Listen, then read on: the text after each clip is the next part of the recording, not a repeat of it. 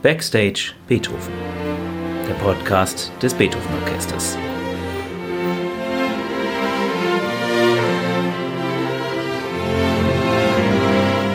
Heute mit Tillmann Böttcher.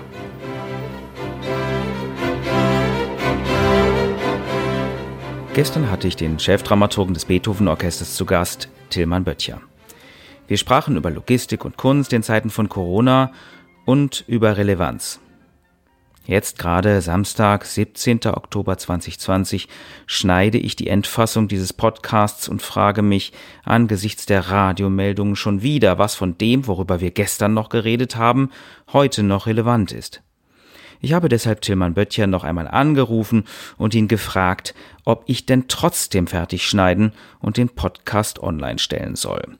Er sagte, Aber das ist doch genau das Thema. Diese Fragen werden uns auch die nächsten Wochen und Monate begleiten.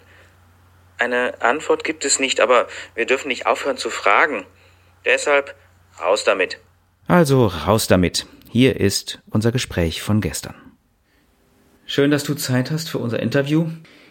Ich glaube, diese Woche war es ja auch recht ruhig beim Beethoven Orchester, keine Konzerte.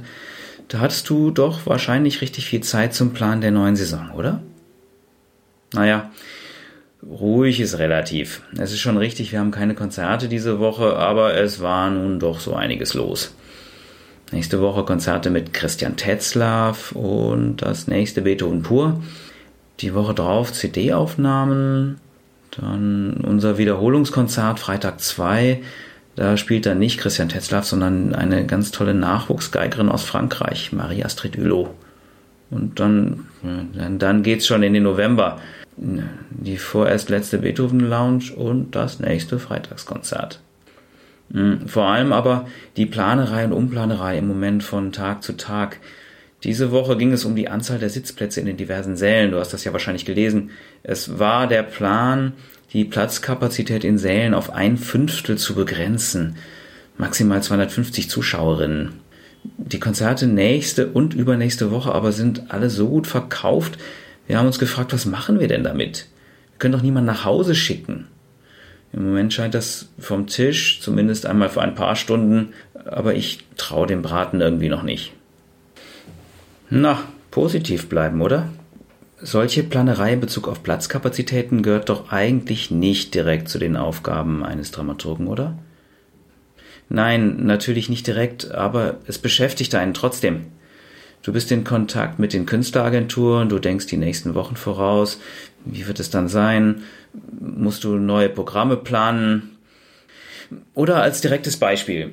Ich war heute Morgen in der Aula der Bonner Uni. Wir spielen ja hoffentlich in sechs Wochen dort Beethovens Ruinen von Athen. Zum Inhalt komme ich gleich nochmal. Jetzt aber erst zu deiner Frage, Platzkapazitäten. Ich war also in der Uni, um die Aula dort zu besichtigen. Das Stück ist nämlich mit Chor. Oh, ich verstehe. Das ist im Augenblick natürlich nicht einfach. Genau, auf die Bühne passt der Chor sowieso nicht, da kriegen wir gerade das Orchester und die drei solistischen Sänger unter. Also geht der Chor auf die Empore. Oder besser als Frage, geht der Chor auf die Empore? Da passen normalerweise, na, ich schätze mal 120 Zuschauer drauf.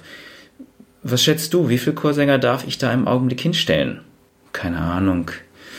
Abstand zwei Meter von Sänger zu Sänger, jedenfalls bei uns im Kirchenchor, vielleicht 30, 40? Tja, äh, das ist der Unterschied vom privaten Singen zur Veranstaltung. Im Augenblick darf ich als Veranstalter dort maximal 16 Sänger positionieren, vorausgesetzt das Hygienekonzept wird behördlich genehmigt. Ich habe mir also die Aula angesehen, geguckt, wie die Sängerinnen dort oben platziert werden können, sodass sie Kontakt zur Dirigentin auf der Bühne haben. Da muss man jetzt noch schauen, wie das mit den Abständen zum Publikum ist. Da braucht es wegen der Aerosole auch vier Meter waagrechten Abstand zum vordersten Sänger beziehungsweise auch zu einem möglichen Co-Dirigenten der könnte in der Ecke der Empore stehen. Das habe ich mir halt eben auch angesehen und jetzt an unsere Leitung kommuniziert. Mal sehen, was daraus wird. Der Philharmonische Chor, unser Partnerchor, mit dem wir oft zusammenarbeiten, ist eigentlich ein Chor, der aus beinahe 100 Mitgliedern besteht. Wie schrumpft man so ein Ensemble auf 16 zusammen? Wie erkläre ich das diesem Chor, mit dem wir schon so viele tolle Konzerte gegeben haben? Möchte jemand einen Kaffee? Das ist lieb, danke. Nein, möchtest du einen? Danke, muss nicht sein. Ich habe heute schon zwei getrunken. Okay, kein Problem. Ciao. Wo waren wir? Ach ja, Chorsängerin in der Aula der Uni auf der Empore. Hört sich nach ziemlichem Aufwand an, oder? Und das für insgesamt bei zwei Konzerten etwas über 300 Zuschauern? Klar, ziemlicher Aufwand. Aber was willst du tun? Wir können doch nicht einfach komplett zumachen. Da sind wir an einem der Grundprobleme von Kultur in Zeiten von Corona. Also wir müssen nicht direkt um unsere Existenz fürchten und können für unser Publikum da sein, zumindest in eingeschränktem Umfang. Aber natürlich schlagen da die ganze Zeit zwei Seelen in meiner Brust. Gerade bei diesem Programm, das ist eines meiner absoluten Herzensprojekte in dieser Saison. Ruin von Athen, hast du gesagt, nicht gerade ein Standardwerk, oder? Nein, absolut nicht. Beethovens Musik ist eine Bühnenmusik zu einem Schauspiel von August von Kotzebue. Ja, der heißt wirklich so. Das wird heute kaum noch aufgeführt und das ist wirklich dem Stück geschuldet, dessen Zeit ist zu Recht vorbei. Das Schauspiel war entstanden für ein neues Theater in Pest und ist ein Lobstück auf die österreichische Monarchie, auf die Werte der antiken Bildung und eine Warnung vor dem oder den Fremden. Athen Griechenland war damals 1812 von den Türken besetzt. Pallas Athene hat fast 2000 Jahre geschlafen, wacht auf und ist entsetzt, wie es in ihrem Land aussieht. Sie macht sich auf die Suche nach einem Land, wo ihre Werte und die Künste noch hochgehalten werden. Alles endet mit einem Loblied auf den österreichischen Kaiser.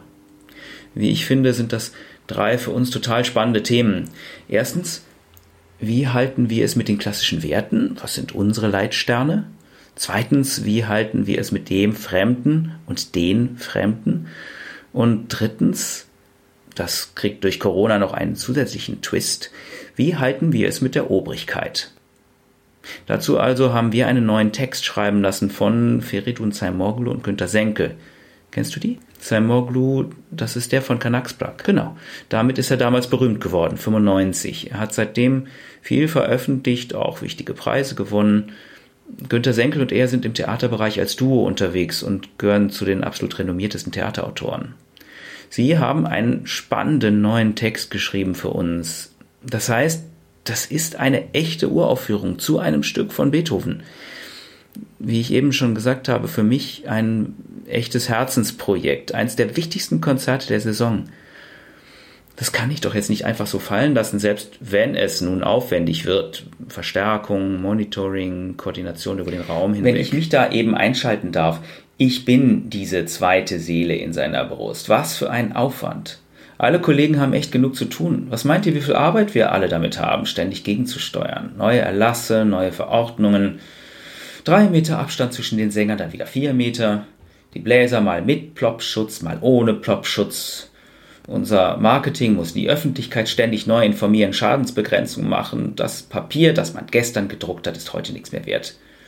Die Dienstpläne werden andauernd geändert und die Terminpläne neu geschrieben, als ob das nicht reichte. Und du machst hier Kunst. Aber darum geht es doch, Kunst zu machen.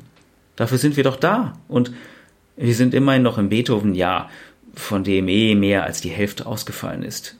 Freiheit, Menschenwürde, humanistische Werte. Mehr Beethoven geht nicht. Da ist doch jetzt nicht die Frage, ob ich zehn Menschen mehr oder weniger damit erreiche, oder? Wenn es nur um zehn Menschen ginge, würde ich ja nichts sagen, aber du erreichst ja noch nicht einmal die Hälfte der Zuschauer, die du sonst erreichen würdest. Na und? Willst du die Zuschauer, die sich jetzt Karten kaufen, dafür auch noch bestrafen? Wir müssen ihnen doch applaudieren, dass sie sich aus ihren Höhlen wagen, dass sie uns überhaupt als Künstler leben lassen. Und die Alternative wäre, dieses großartige Stück jetzt nochmal ein Jahr in der Kiste liegen zu lassen. Niemand würde davon erfahren, der Anstoß würde verloren gehen. Und wissen wir, ob nicht in einem Jahr schon wieder völlig andere Themen aktuell sind? Ich finde, dass wir die Themen auf die Bühne bringen müssen, für die wir jetzt brennen. Da würde ich gerne reingrätschen und zum Schluss noch einmal weggehen von der Aktualität mit einem Ausblick. Was möchtet ihr denn in der nächsten Saison auf die Bühne bringen? Tja, schwierige Frage. Lange Zeit stand das Beethoven-Jahr im Fokus der Aufmerksamkeit. 2016, als Dirk Kaftan und ich unsere Verträge beim Beethoven-Orchester unterschrieben haben, hieß es, ihr habt die Chance, das Beethoven-Jahr in Bonn mitzugestalten. Na gut, ich finde, das haben wir. Und natürlich hatten wir auch Pläne für die Zeit danach. Aber nicht nur Corona lässt einen ja immer wieder neu denken und planen, innehalten. Auch die Tatsache, in einer neuen Stadt zu arbeiten, an sich führt zu neuen Erkenntnissen, neuen Einsichten. Man lernt die Stadt, ihre Menschen, ihr Kulturleben immer besser kennen und die eigenen Pläne fangen an, sich zu verändern. Wir wollen auf jeden Fall immer näher an die Menschen in dieser Stadt herankommen, weiter Formate und Inhalte entwickeln, die uns auf der einen Seite das Orchester der Stadt sein lassen, auf der anderen Seite Botschafter für Beethoven auch über Deutschland hinaus, am besten weltweit. Und im Sinne der UNO auch für Nachhaltigkeit, also nachhaltiges Denken, nachhaltiges Kulturleben und Kulturschaffen. Und da gibt es noch so viele Möglichkeiten in Bonn, dass nun wirklich eine sehr diverse Stadt ist. Das klingt ja nun eigentlich ganz gut. Was wünschst du dir für die nächste Zeit? Hm, ich wünsche mir, ich wünsche mir natürlich, dass es uns möglich ist, für unser Publikum da sein zu können. Ich wünsche mir auch, dass wir uns weiter offen gegenüberstehen und diese schwierige Zeit noch besser gemeinsam durchstehen. Miteinander. Apropos miteinander, warum führst du dieses Interview eigentlich mit mir? Hast du oder hat das Beethoven Orchester keine weiteren Partner mehr, mit denen du sprechen könntest? Wer stellt dir eigentlich die Fragen? Nein, natürlich habe ich noch viele Menschen im Hinterkopf, die ich hätte interviewen können und mit denen ich noch sprechen möchte. Aber ich bin meine Liste durchgegangen und hatte irgendwie inhaltlich das Gefühl, dass die Fragen, über die wir gesprochen haben, in der Arbeit aktuell im Vordergrund stehen. Ich glaube, dass wir in der Kultur ja ja sowieso schon oft mit diesen Fragen nach Verhältnismäßigkeiten konfrontiert sind. Was ist möglich? Was ist erlaubt? Furchtbare Fragen. Was lohnt sich? Eigentlich sollte man sich als Künstler diese Frage nie stellen müssen, aber bei vielen von uns läuft dieser andere Kerl, der, der die Frage nach dem, was lohnt sich stellt, ja auch ständig in unserem Windschatten mit, schaut uns über die Schulter. Man ist zwiegespalten, versucht alle Bedürfnisse, Wünsche unter einen Hut zu bringen. Und dabei geht manchmal das Träumen, das Spinnen, die Freiheit der Kunst verloren, die eigentlich Leitstern sein sollte. Dass da jemand über die Schulter schaut, ist aber auch gut so, sonst würdet ihr ja nur noch L'art pour l'art fabrizieren. Ein Moment. Der andere Kerl, der einem über die Schulter schaut, das ist aber doch mein anderer Kerl. Was hat der denn jetzt mit dir zu tun? Ich habe nur gefragt, warum du mich interviewt hast. Ich habe nur gefragt, warum du mich da jetzt Ich habe nur gefragt, warum du mich interviewt hast. Ich weiß nicht mehr, wer hier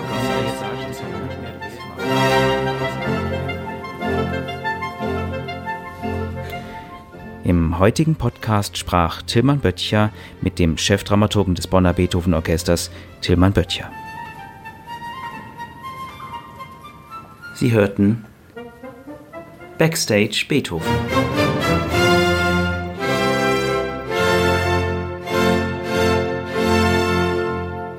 der Podcast des Beethoven Orchester Bonn.